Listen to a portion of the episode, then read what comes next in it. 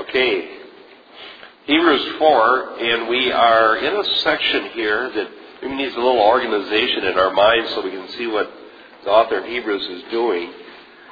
There's basically a parenthetical section for Hebrews 4, 7 through 10, because verse 11 picks up on the thought of verse 6. Let me show you that. Hebrews 4 6 says, Therefore it remains for some to enter, and those who formerly had the good news preached to them failed to enter because of disobedience. Then he has this quote from Psalm 95 and Joshua, and then he proves there's a rest left for us to enter. And then he comes back in verse 11 and says, Let us therefore be diligent to enter. So they failed to enter, let us be diligent that we do. So in your mind, 7 through 10 is basically parenthetical, and 14 picks up on this theme of, of rest versus disobedience. There's, there's a lot of things here that's just very interesting, and I'll, I'll try to uh, point these out as we go along. But we were on verse 8. For if Joshua had given them rest, he would not have spoken of another day after that. Now that was uh, a reference to verse 7 where it says, Today, uh, if you hear his voice. And the point is, David was many years after Joshua. And David says, Today, if you hear his voice, enter rest. So that so clearly, had Joshua exhausted the promise of rest by going to the promised land, there would be no reason for David to talk about it today in his era. So therefore, there must be further significance to the concept of entering rest than just the people going into the promised land.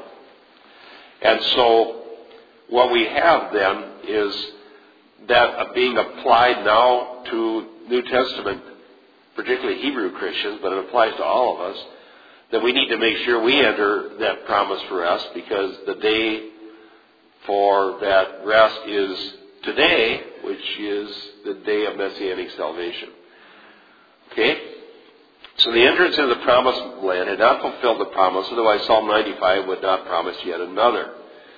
So um, Canaan, in a sense, is a type or of something better that lies ahead. That's what verse 8 is about. Okay, let's look up our cross references. Where should we start? Let's start back over here. Uh, Kathy, Deuteronomy 12:9. Sam, Deuteronomy 25:19. Norma, Joshua 1:15. And Tim, Joshua 23:1. And Pete, Hebrews 11:13 to 15. You got Deuteronomy 12:9, Kathy? Still okay. For ye are not as as yet come to the rest and to the inheritance which the Lord your God giveth you.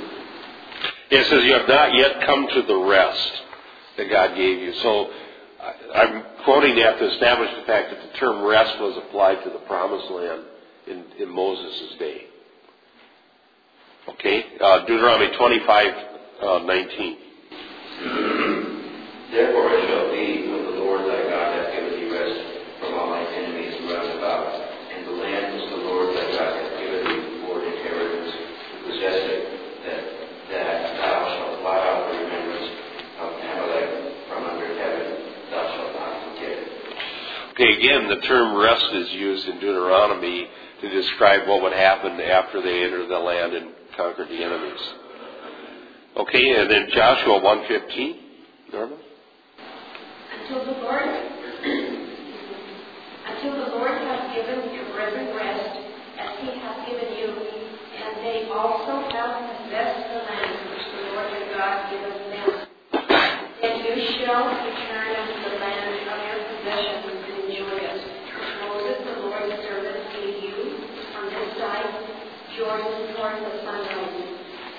sea again, the idea was they would go into the land and they would give, get, gain rest. Um, and then Joshua 23 1, Tim? Something like another verse, one of my favorites. It's an incomplete verse. Incomplete okay. Okay. After a long time had passed, and the Lord had given Israel rest from all their enemies around them. That's all it goes. now, there's a little more, but okay, well, the point is that they had received rest. So then, uh, let's talk about that. Those verses say that they actually did go in and they received rest. David said, today, uh, it says, um, today, and then he talks about the failure to enter rest. So, well, how can that be true? How can they have had rest and then there, there needs to be rest? Okay, well, I want to talk about this first, then I'll get to peace. We have salvation now and future. Yeah, they already know. Yeah, in, in, in like Dave, like Solomon being David's son, and Jesus being David's greater son. You know, there's the one and the many, and there's uh, already the not yet. We emphasize that. That helps you understand how the Bible works. That the the the roots of prophecy are in the history. And in history, things happen, sometimes repeatedly, that are pointing to the ultimate similar thing, but the greater thing in the future. And that can be true for good things and bad things. For instance, the abomination of desolation. If you read about that in Daniel, there's actually two prophecies about it. One of them is a prophecy about Antiochus Epiphanes that happened in 165, 167 BC. That's prophesied in Daniel 11, I think. But there's another abomination of desolation that's yet future, and Jesus mentioned that as being yet future. So, in a sense, the Antiochus Epiphanes is a forerunner of Antichrist. Okay? And so the roots of prophecy are in history. So things happen repeatedly in history that are pointing towards one great happening at the very end. Okay, so that's how that works. Hebrews 11, 13 to 15. All these died in faith without receiving the promises, having seen them and having welcomed them from a distance, and having confessed that they were strangers and exiles on the earth. For those who say such things make it clear that they are seeking a country of their own. And indeed, if they had been thinking of that country from which they went out, they would have had opportunity to return. Okay, the, uh, the reason I had that one on my list here was to show that even for these Old Testament saints, that said they died in faith without having received the promises. So there's something yet uh, that they were looking forward to that never happened in their lifetime. I've been debating on Greg Boyd's site. Um, his new book, Seeing is Believing, is he calls imaginative prayer, the spirit-inspired imaginative prayer, resting in Christ.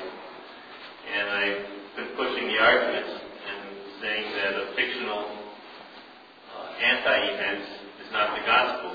Finally got him in a corner, and the guy says, "Well, we're not claiming that resting in Christ is the gospel; it's a therapy." And I said, "Well, and I'm using this verse to say if you're claiming to find rest in Christ, and you're claiming that this exercise brings you freedom and power to forgive, and calling it resting in Christ, you are claiming it's the gospel. Here's what it says in Hebrews, Yeah. and they don't like that so much." Well, what they're what they're doing is denying the efficacy of the gospel itself. Yes, it- it's. God gave me rest for the gospel. Well, it's not good enough, so I need to have this imaginary Jesus come into my subconscious mind and talk to me, and then I can feel good. Right, the bait and switch. Yeah. Here's the bait, here's the switch. Well, Todd Friel's going to try to arrange a debate between me and Greg Boyd on that topic, so I don't know if it'll happen. I think it's important, you might be getting into this later too, is part of the problem is, is we have entered the rest of Messiah, and very clear in, the, in Scripture, but there still remains a rest for us to enter. We haven't entered the fullness of experiencing the rest that we have in Christ, and that's not going to happen until our salvation is consummated. You get that later on in Hebrews, he's- you know, the second time he appears is for those who are anxiously awaiting for him. So it gets into this thing, and you look at the things that happen, there's all these attempts to enter into this ultimate rest, and it's apart from God's means of, you've entered messianic rest right now. Be content with what you have, be content with what I've given you, and wait until the sun arrives on the, in the second coming to fulfill, to complete it. Right. And that's why faith, and you get into um, Hebrews 12, faith and patience to inheriting what was promised. Well, I think that's quite interesting with the passage that Pete cited. It says they died in faith, having not received the promises. The people who try to tell you that if you really have faith, then you're going to have it all right now, that's a counterexample, that verse. Because how, how do you die in faith while receiving promises? Well, because throughout your life you put your trust in God, and, and you're rewarded for that. And uh, in some in some cases, the promise even Moses didn't enter the promised land, but he died in faith. And you know what's interesting about that too is you look at that hall of faith that you have in Hebrews 11, and it goes through people that God worked through uh, mightily in the sense of miracles and conquering kingdoms and shutting the mouths of lions. But then you also he, he knows people that were sodded to, that people that you know, and he says the people that suffer greatly, even though they, obviously they hadn't entered this ultimate rest yet, because in the ultimate rest these these things aren't going to happen. But the author of Hebrews says these are ones that the world wasn't even worthy of. Yeah, amen. So yeah. Dean. The, uh, the verse you just quoted is, is, is proof positive that the Old Testament saints were saved the same way we are through faith, Yeah. looking forward to the Amen. Messiah. And also, not having the rest is the very same reason that there's so much uh, cultish and bad type activity going on in the church today, is that all these things that come up have no substance to them, but people are reaching for the rest in Christ. They're looking for something. They're looking for that spiritual Yeah. magic, and Exactly. it's resting in Christ. As a matter of fact, when I have conversations with, with people over these issues, and I have been doing this for 25 years, um, there, a lot of what leaves people in the air is just an unwillingness to be content with the way life is now as a Christian, and wanting heaven before. I mean, they want to make heaven on earth, so they, they're not content. But there is no magic bullet. You just get further from the gospel and, and you get worse. And, and it's already not yet. Boy, that concept just has to be in your mind to understand the New Testament. Really do. For example, just think about sin. It says in um, Romans 6 that sin no longer reigns over us because we've been baptized into Christ's death and resurrection. But then it says, do not let sin reign. So there, and then and in Romans 7, Paul says, oh wretched man that I am. I do wish I well not. So obviously you have a tension there of substantial legal, legally we're free. Sin doesn't own us. Satan doesn't own us. Practically we have uh, changed lives. But ultimately, uh, until the resurrection, we're still sinners. Amen. And so, if you just read the whole thing, you'll have a nice balance. Somebody will come along and say, "Oh no, that doesn't work. We got this magic bullet, and you're going to be perfected now." And Charles Finney, for example, started this whole thing. Worst heretic in the last 200 years, come into the church. But he was going to teach, "Oh, that's not good enough. If you follow my means, then you're going to be perfect now." And whenever you strive for perfection now, all you do is just get further from the gospel. Set aside the gospel so you can do it. Yeah, exactly. You always got to go back to human effort or something like that. And the same thing here. Now let's let me read these next three verses and show you that you have to incorporate the already uh, not yet to understand rest. It says in verse nine, there remains therefore a Sabbath rest for the people of God. The future. For the one who has entered, past, has rested from his work as God did. Verse 11, let us be therefore diligent to enter that rest. So, do you see that tense, the way it's playing around with tenses here? Uh, and it's very much like in Romans 5 where there's three tenses of salvation in about four verses. We have been saved, we are being saved, we will be saved. Now, is this contradictory? No. They're, they're just talking about different aspects of the rest. Whenever a person comes to Jesus Christ as Lord and is saved and trusts in Messiah, that person at that moment enters into rest. You're entering into messianic rest. You're, you, you rest from your works. You're resting from the works righteousness. Amen. You're resting from whatever sin, you, you, whatever course you were pursuing that was going to lead you to hell. So you enter into a promise when you receive Messiah. But, but having done so, verse 10, verse 11 says, be diligent. So you don't just rest on your laurels, in the sense you, you press into what all God has, and there remains, therefore, and I think there's a future um, rest that will be consummated at the very supper of the Lamb. That will be greater than anything we've ever experienced here. I had some really, I thought, great quotes from William Lane. He's one of my favorite Bible scholars when it comes to writing commentaries. Um, he talks about this term Sabbath. Look at, look at verse 9. Therefore, there remains therefore a Sabbath rest for the people of God. Now the word, as it's spelled here in the Greek, this is the first time that this is used in any Greek literature that's ever been found. This word, Sabbath, the way it's spelled here. So let me read about that to you. The term received is particular nuance from the Sabbath instruction that developed in Judaism on the basis of Exodus 28 through 10, where it was emphasized that rest and praise belong together. The term sabbatismos stresses the special aspect of festivity and joy expressed in the adoration and praise of God. In verse 9, this nuance defines the character of the promised rest awaiting the people of God in the consummation. The assertion of verse 10 stands in causal relationship to verse 9. It clarifies why in the eschatological rest, the sabbatismos will be possible. Whoever has entered the consummation rest will experience the completion of his work, as did God after the creation, will enjoy the rest that is necessary for the festivity and praise of a Sabbath celebration. So there's going to be a joyous, praise-filled Sabbath celebration when we enter into this festival at the, at the end of the age when Christ returns, and then we'll really find out what Sabbath rest is all about. so, I thought Lane had a, a, really good way of expressing the already not yet part of that here, but it, the, but he's emphasizing that future. By the way, Pastor Hank will tell you that that uh, verse means that we're supposed to be obeying the Old Testament Sabbath. Yeah, I know. I'm going to debate him on Jan's show on uh, May, May 5th, I think. Yeah, in fact, by doing well, that, yeah, but Pastor Hank says the church is Israel. Yeah. So no, no wonder he's having problems understanding it. yeah, Jan and I to debate him. Yeah.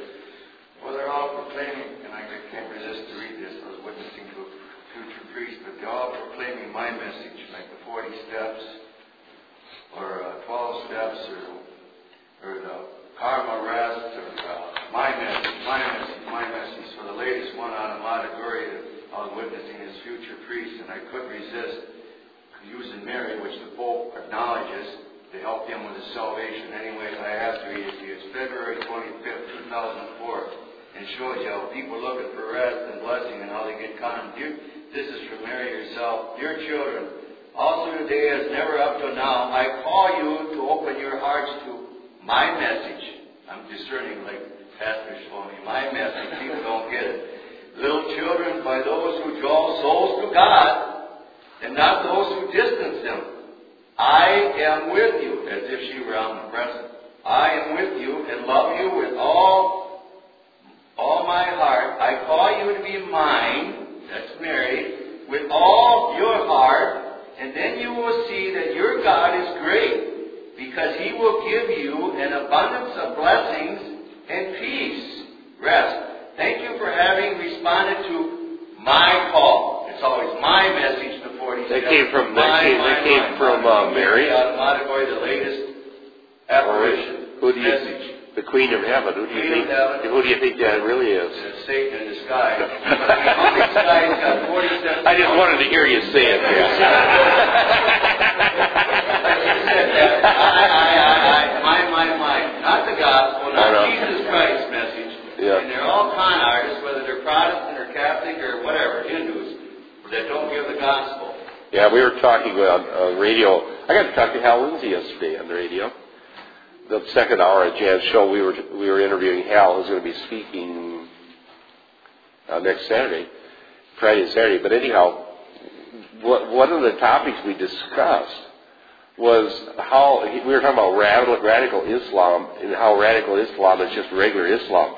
It's radical by the nature of the Quran, and it was a very interesting discussion. Uh, Hal Lindsey's a gentleman, and I, I really enjoyed talking to him.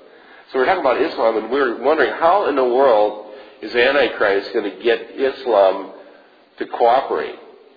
Because they don't cooperate with anybody.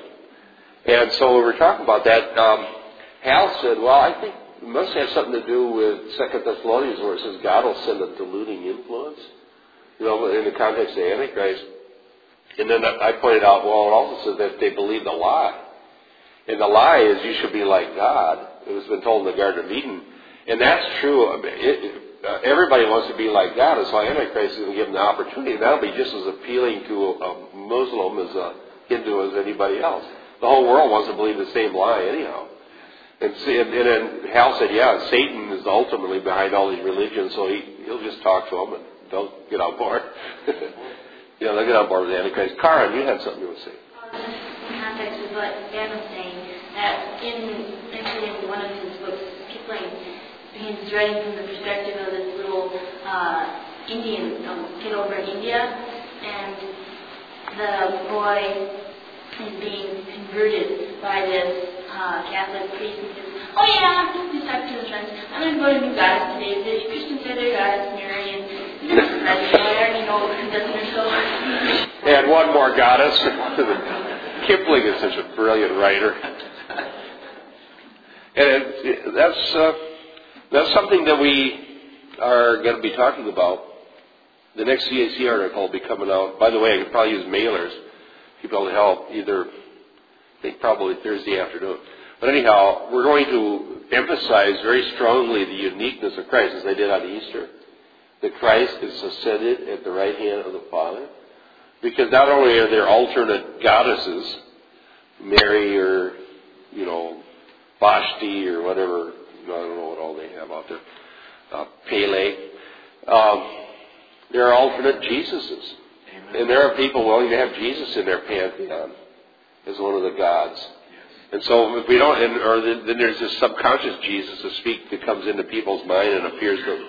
There's a spiritual Jesus that has a uh, that you have to have a technique to get into an altered state of consciousness so he can get there and talk to you.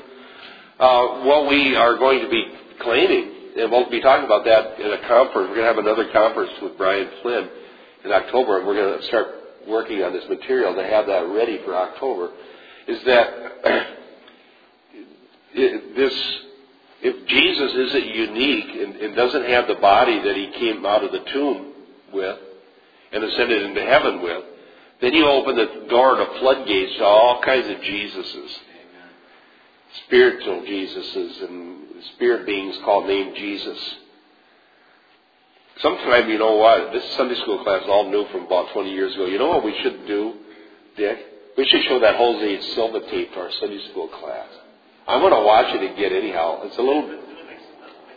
Yeah, would you like to see Jose Silva talking about? He he he's really special because he has Jesus and Mary, and they talk to him. But it's a very interesting debate. It's Dave Hunt and uh, John Weldon debating Jose Silva, the psychiatrist. And, it, and it's amazing because this whole thing, that was 20 years ago, has all come right back around and we're right back now to the same issues. Amen. And this another wave of these spiritual Jesuses that appear to people in their subconscious mind and talks to them. And by this guy being an obvious occultist, what it does is it would, should warn Christians of the danger of this sort of thing. That this may not be really the Christ who seated at the right hand of the Father. Many, years ago, I was extremely backslidden. I got involved in hypnosis, and it was quite interesting at the time. It wasn't a spiritual thing for me, but uh, just something of interest, and I really got involved in it. And one of the things I noticed is that the more I learned about hypnosis, the more I learned about all these different cult things. But they take the same line and they repackage it in different Sure. words, different terms, and then they sell it to the, the public. Yep. It's the same line over and over and over Yeah, again. exactly. That's how you start a new religion. Just repackage the same line. It remains therefore a Sabbath rest for the people of God. Um, so there, now, no, I want you to notice something. The word Sabbath, if you look at Hebrews 4, 5, and 6, let's look back a little bit. It says in Hebrews 4, 5, and again in this passage, they shall not enter my rest, since therefore reigns some to enter. It's talking about entering rest. But here, the terminology changes in verse 9 to Sabbath rest. Okay? So Lane was discussing why the change is synonymously parallel, uh, uh, you know, but yet there's a different nuance to Sabbath rest. Well, it's not saying that it remains for Christians to observe Saturday worship. It's not what it's saying at all. Um, but it, it probably takes on this nuance of this celebration that's eschatological. That's what he thinks. By, by going from um, the original term katapausis to sabbatismos, the term appears to have been coined from a cognate verb sabbatizein, to observe, to celebrate Sabbath. Um, the deliberate choice, Lane says, of sabbatismos, which finds its earliest occurrence in extant Greek literature here, must have been dictated by the fact that it conveyed a nuance not found in katapausis, which means to rest. You know, about, I think, you know, it, it if you look, it said, there remained a Sabbath rest. This is uh, for the people of God. And um, it goes in uh, Hebrews 11, 39 and 40, after, right after it goes through all, all these people, from Old Testament and, and even coming up to possibly some of the people in the New Covenant. And all these having gained approval through their faith did not receive what was promised, but God had provided something better for us so that apart from us they would not be made perfect. So the people of God, I think, are all the people. It's a general term for all the all people. of all the ages. And there's going to be this, at the end of the age, this Sabbath celebration where, not apart from us, but together with the, um, the people under the covenant are going to be with Abraham, Isaac, and Jacob, and all the forefathers of old. And there's going to be this huge celebration with all the redeemed of all the ages. Yep. And that's this big Sabbath celebration with the people of God throughout all the ages. I think Yep. that's probably I think that's what it means too. I think that ultimately it's looking forward to the eschatological Sabbath. Yep. Um, and what the author of Hebrews is saying is that if you don't come to Messiah now, you're not going to be a part of that Sabbath. You're not going to be with Abraham, Isaac. No, you're not. You're going to be cast out where there's wailing and gnashing of teeth. There's going to be dividing. Okay, um, over here, Tammy, Isaiah 11:10. Um, Brian, Revelation 7:14 to 17. And Pat, Revelation 21:4. We're talking about this Sabbath rest for the people of God. Okay, Isaiah 11:10. And in that day there shall be a root of Jesse which shall stand for the ensign of the people, and it, to it shall the Gentiles seek, and his rest shall be glorious. To yeah, the root of Jesse, which is Messiah. To to this root of Jesse, the Gentiles will see, and his rest will be glorious. Is that what it says? His rest. So there we go. There's the rest of God that comes through Messiah. Uh, Revelation seven fourteen through 17. I replied, Sir, you know. And he said to me, These are they who have come out of the great tribulation and have washed their robes and made them white in the blood of the Lamb. For this reason, they are before the throne of God and serve him day and night in his sanctuary. And he who is sitting upon the throne will protect and spread his tabernacle over and shelter them with his presence. There they shall hunger no more, neither thirst any more, neither shall the sun smite them, nor any scorching heat. For the Lamb who is in the midst of the throne will be their shepherd, will guide them to the springs of the waters of life, and God will wipe away every tear from their eyes. Amen. Amen. Hallelujah. There's that Sabbath rest, isn't it? That's the ultimate Sabbath rest, is when God does that. That's what we're looking forward to. Wow, that's powerful. That's really powerful. Revelation 21 4, Pat. He will wipe away every tear from their eyes. There will be no more death, or mourning, or crying, or pain, for the old things away. Yep. Yep. That's that's better than anything we got here. That's better than the laughing revival, would you say? yeah, 70, 72 virgins, 71 virgins. Yeah, I don't think that they're going to get what they think. The martyrs, they're not martyrs. They're demon possessed. Hebrews 4:10. Hebrews 4:10. For the one who has entered his rest has himself also rested from his works as God did from his. Uh, we've talked about this earlier because this is a, a, not the first time we had an allusion to Genesis 2. And God rested from his work. Now, what we talked about earlier is that in John it says, My Father's working until now, and I work. But here it says God rested from his works. So in what sense did God rest from his works? In what sense God's still working? What do you think? Steve. Creation versus sanctification for the saints. Yeah, I, well, I would say creation versus providence. And it says that he ceased the work of creation and since has been carrying along the universe, Sustaining it. sustaining and providing providence. Yeah. I would say that he ceased the creation and he continues to work through his word because through his word we're regenerated and we have new birth and through his word believing in his word that continues to go out his word continues to be preached and his word that we're continuing to express and extend uh, continues to have an effect in salvation. But death is death continues to happen. As was death is a static state of everything else, and His Word continues to go forward and Bring life. bring life. Well, I, I'll tell you what Lane did with this that I thought was very interesting. He says that the analogy here is God does his six day work of creation and then rests. And that in a sense that now that creation is finished and now we're into the how how it's going to be until the final judgment or the destruction of this creation. And he says the analogy would be that uh, for us will be when we enter into the new order with Messiah, when Messiah returns, that that'll be the end of the work that would be characteristic of human life throughout the ages. And that as those verses that we read, that that will become, in a sense, a new permanent state. Let me see if I can find that quote from, from Lane here on 102. I have quite a few things.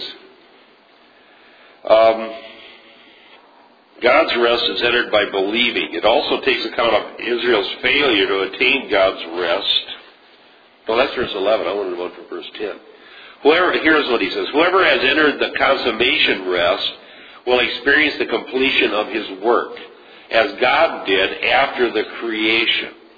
And will enjoy that and, and will enjoy the rest that is necessary for the festivity and praise of a Sabbath celebration. In injunction, verses 9 and 10 anticipate the festival of, of the priestly people of God in the heavenly sanctuary, celebrating in the presence of God the eternal Sabbath with unceasing praise and adoration. So the idea is that God finished His work and then enjoys His creation. We finish our work and enter into an enjoyment of Sabbath. All right? That's how it works. Footnote I have is four- Revelation fourteen, thirteen, and I heard a voice from heaven saying unto me, Right, blessed are the dead which die in the Lord from henceforth, yea, say the Spirit that they may rest from their labors and their works to follow them. Yep. They die. They die and they rest from their labors. Rest from their labors and their works as, as they've done unto the Lord. Yeah. And take Ephesians three, nine, ten, and create unto, will follow them. Yep. That's a good cross reference. Very good. Okay, um, so we rest in the Lord. Oh, was that fourteen thirteen? Yes. All right, you just got that one. It was on my notes. so you're thinking ahead. That was a plan, guys. Thinking ahead. Must be. That's the right cross reference. Eternal Sabbath rest. Let's look at verse 11. Let us therefore be diligent to enter that rest, lest anyone falls for the same example of disobedience. Now, we're interpreting the scripture using the context.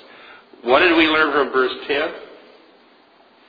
That there's a heavenly rest at the end of the age. Okay? So what does it mean to be diligent to enter that rest in verse 11? Proclaim that rest. And we believe in it. Yeah, we have to enter by faith now or we won't participate later. Yes. Run the race that we, we might win. I think here it's actually talking about coming to salvation. Yes. That's, that's what I used with Boyd. I used that exactly. I think that this means to come to Messiah because look at the opposite. Look at the last part of the verse. Let us be diligent to enter that rest lest anyone fall through the example of disobedience. So what would it be to not enter the rest? Now remember in Hebrews 4 and 3, the word unbelief and disobedience are used synonymously. Unbelief is to not believe the gospel. Disobe- to disobey the gospel is to not believe the gospel. Yeah, 318 says, "And to whom did he swear that they would not enter his rest, but to those who were disobedient? Right. And which meant they, and and it says they died because of unbelief. Yep.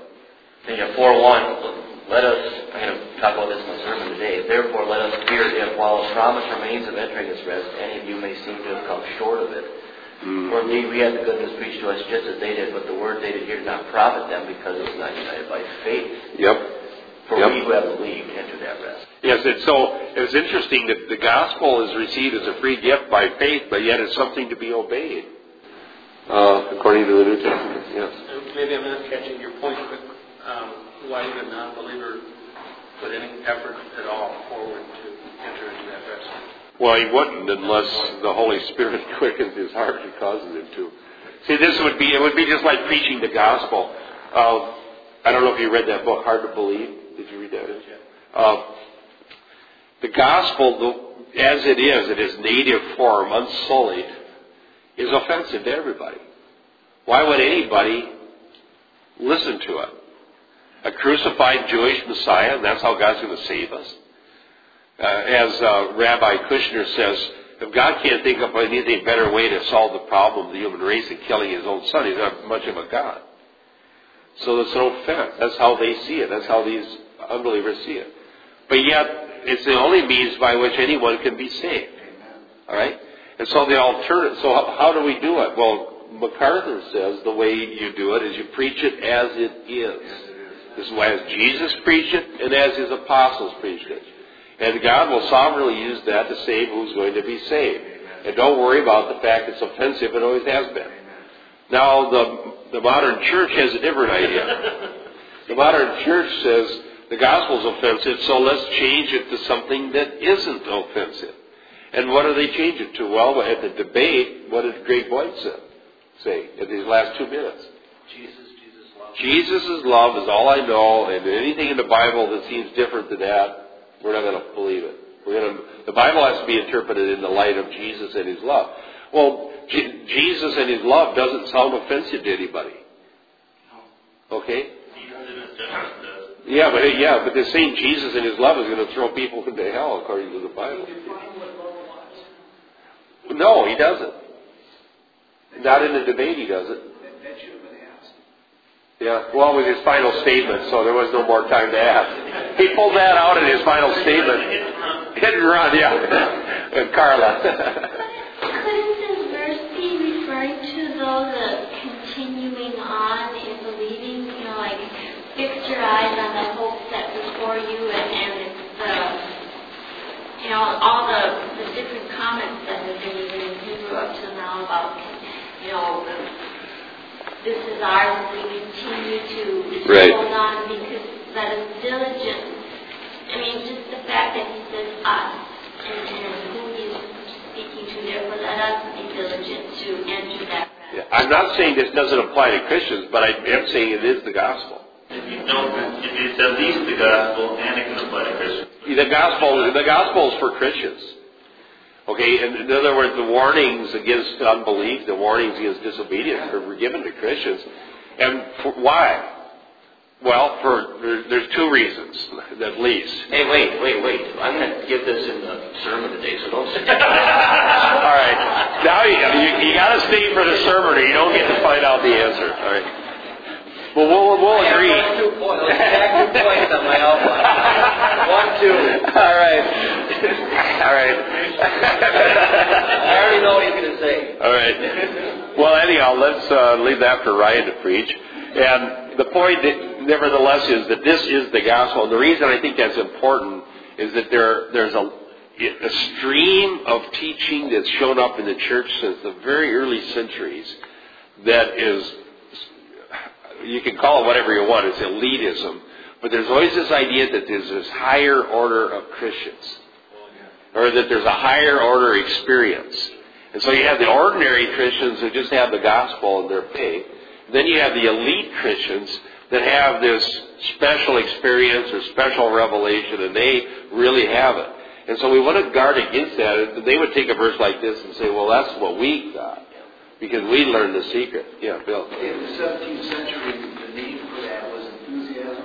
Yeah, enthusiast, yeah. And the, uh, the Earl of Shaftesbury wrote a, a letter called A Letter Concerning Enthusiasm, and his cure for it was ridicule.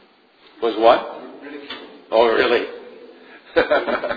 Luther had something to say about the enthusiast, didn't he, Keith? He said, yeah, you've read it. Yeah. He said, it's our duty to, to do exactly the opposite of what these people say. yeah, Luther didn't have any time for the enthusiasts. But see, there's a thousand versions of it that that just kind of morph, but it's de- it, sometimes it's called deeper life or uh, Mystical union. yeah, yeah, yeah, mystical union, which is you know Keith's been battling a current version of it that Greg White's promoting. Luther was an enthusiastic anti-enthusiast. yeah. This is exactly the point that laughing in the spirit and slain in the spirit work upon is look at me. I've been touched by God and I'm, I'm laughing hilariously or I've been slain in the spirit. It's all look at me. God has touched me, therefore I am something special. Yeah, well, then you have to go to some location to get this because they claim a theophany is going on. That God showed up in uh, Toronto, but he's not not in Minneapolis. What's the definition of a theophany? Uh, well, in the Old Testament, it was a, a, some sort of a visible manifestation of God. Like a pillar of fire or Yeah, exactly. That'd be a theophany. And when I debated this guy uh, from, um, what was the one in Florida? What was their location? The Laughing Revival in Florida. Pensacola. Pensacola, yeah. I debated a guy over email about this because Bill Bjorken knew a guy that was part of that. And he says, well, then what this is is a theophany. God showed up in Pensacola, and if you want to get in on it, you got to go to Pensacola. All right. So I say, no, thank you. Uh, Dick, I wanted to say something. Well, Ryan, are you going to go after Hebrews 6, 4, 5, and 6? Uh, I'm going after 10, which is almost the same thing. Okay, well then I'll stay away from it. Okay. Yeah. When you talk about rest, that's why you gotta preach hell. Because the rich, that's right, you gotta preach hell. Because the rich man said, let me come out of this place. I'm in torment. Let me go and, you think he was in rest? He says, send, touch my tongue. I'm in torment. I'm not in rest. Let me go out and tell Tell my brother. not to come in this place, because there's no rest here. And I don't think a lot of Christians understand, because they haven't had a heavy load of sin. When you get saved, it's like you carry 200 pounds over to that wall, and another guy carries an ounce. Sure, that ounce is sending him to hell, but he don't sometimes understand the hell of that load and the, the peace you get when you get saved. You know what, Dan? Uh,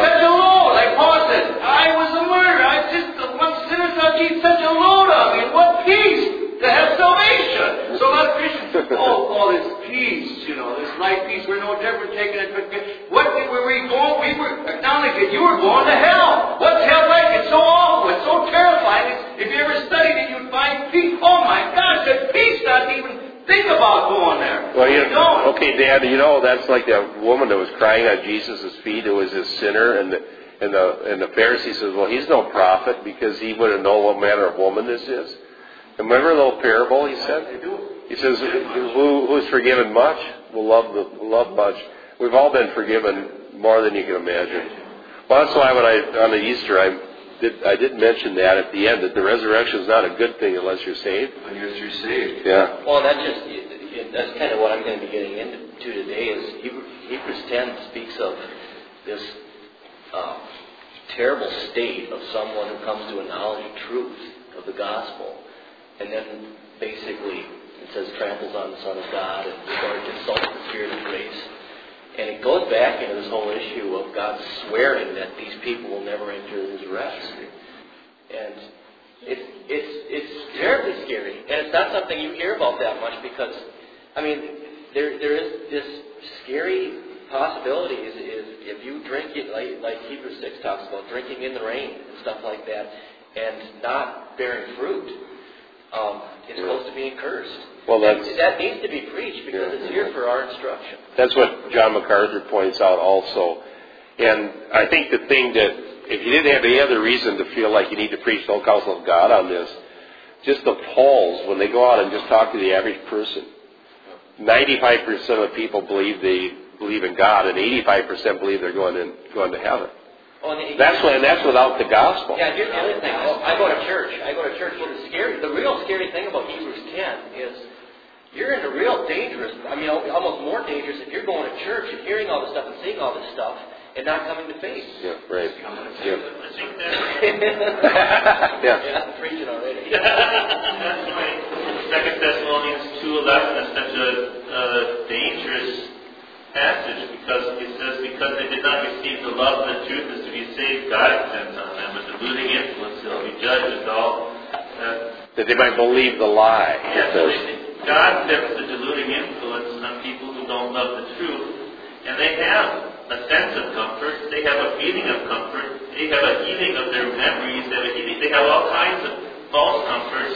But as Dan rightly pointed out, when the chips are counted, they don't have rest.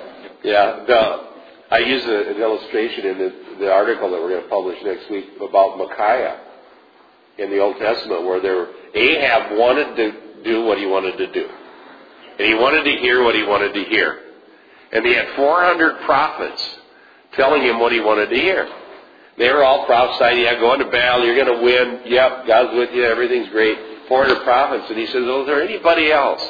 Well, we got this Micaiah. Yeah, he never has anything good to say. and, and it turns out that you know this is one of those times in the Bible where they pulled back the screen, you know, where you can see behind the scene of history. That there was that there were these lying spirits sent from God to to uh, entice Ahab to go into the battle because he was that Ahab didn't love the truth. That verse, I used that verse in this thing on Boyd, and the guy came back and said, well, Micaiah was deceiving the people with that vision. He was saying that the deceiving spirit vision was false, and that the prophet Zedekiah was, was actually doing Micaiah a favor by smacking him in the face. Really? Boy, they sure have a creative way of understanding They the get so Bible. upside down in that theology. I, I went to school at Bethel College, and I had to sit under all this stuff, and it does. It gets so upside down. The positive examples of Scripture sometimes turn into the negative ones. Yeah, I know. It just makes you want to pull your hair out.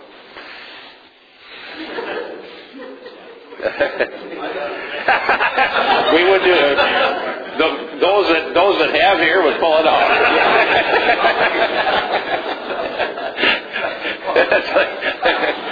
That almost reminds me of a Jerry Clower story, but I told him we're not do that. he says in town they in town they had a barber for twenty five cents. He'd cut hair just as long as it lasted. then when the hair was gone, then twenty five cents was used up. Let us be diligent to enter that rest. How do you enter the rest? Messiah. Hebrews 4 2, earlier in this chapter, keeping in mind the context. For indeed, we have had the good news preached to us just as they also. But the word they heard did not profit them because it was not united by faith in those who heard. So the idea was you hear the word, which is the gospel, and put faith in it by God's grace. What will happen is that you will enter into rest. And you rest from your own works. Now, I think, again, there's an already not yet in that. We rest from our works now, in the sense that laboring, remember what Jesus said in the context of his debate with these Pharisees and scribes? Come unto me, all you are weary and heavy laden, and I will give you rest. Take my yoke upon you and learn of me. Well, the yoke that they had was the yoke of Sabbath keeping regulations. Jesus was delivering people from the law, in the sense of trying trying to keep the law and then failing anyhow, and just laboring works righteousness, works righteousness, works righteousness, and never achieving it because you're still sinners. Where He offers a free gift of salvation and of true Sabbath rest. That's why the uh, author of Hebrews would be just so sick. It'd be like that Pastor Hank that looks at that, that remains a Sabbath rest to enter. Go back using that to that verse to go back, go Yeah. back to what we've been. If Pastor Hank is putting it back under the yoke of bondage. And um, I'm going to tell him that on, on the radio. but I'm going to be very polite. I'll be very polite, but say, Pastor Hank, you're putting people into bondage. And uh, well, the, the debate topic is going to be that the church, whether or not the church is Israel. That's fine because that gets back into It goes right back to Sabbath anyhow. That's why he commands people to keep Sabbath because the church is the new Israel. So now the new Israel's got to keep the laws of the old Israel. Uh, well, Jan and I will have fun with you. I think it's on May 5th. I, and then May 22nd, we're interviewing John MacArthur. Wow. I get to talk to John MacArthur. You want to touch me? Just kidding.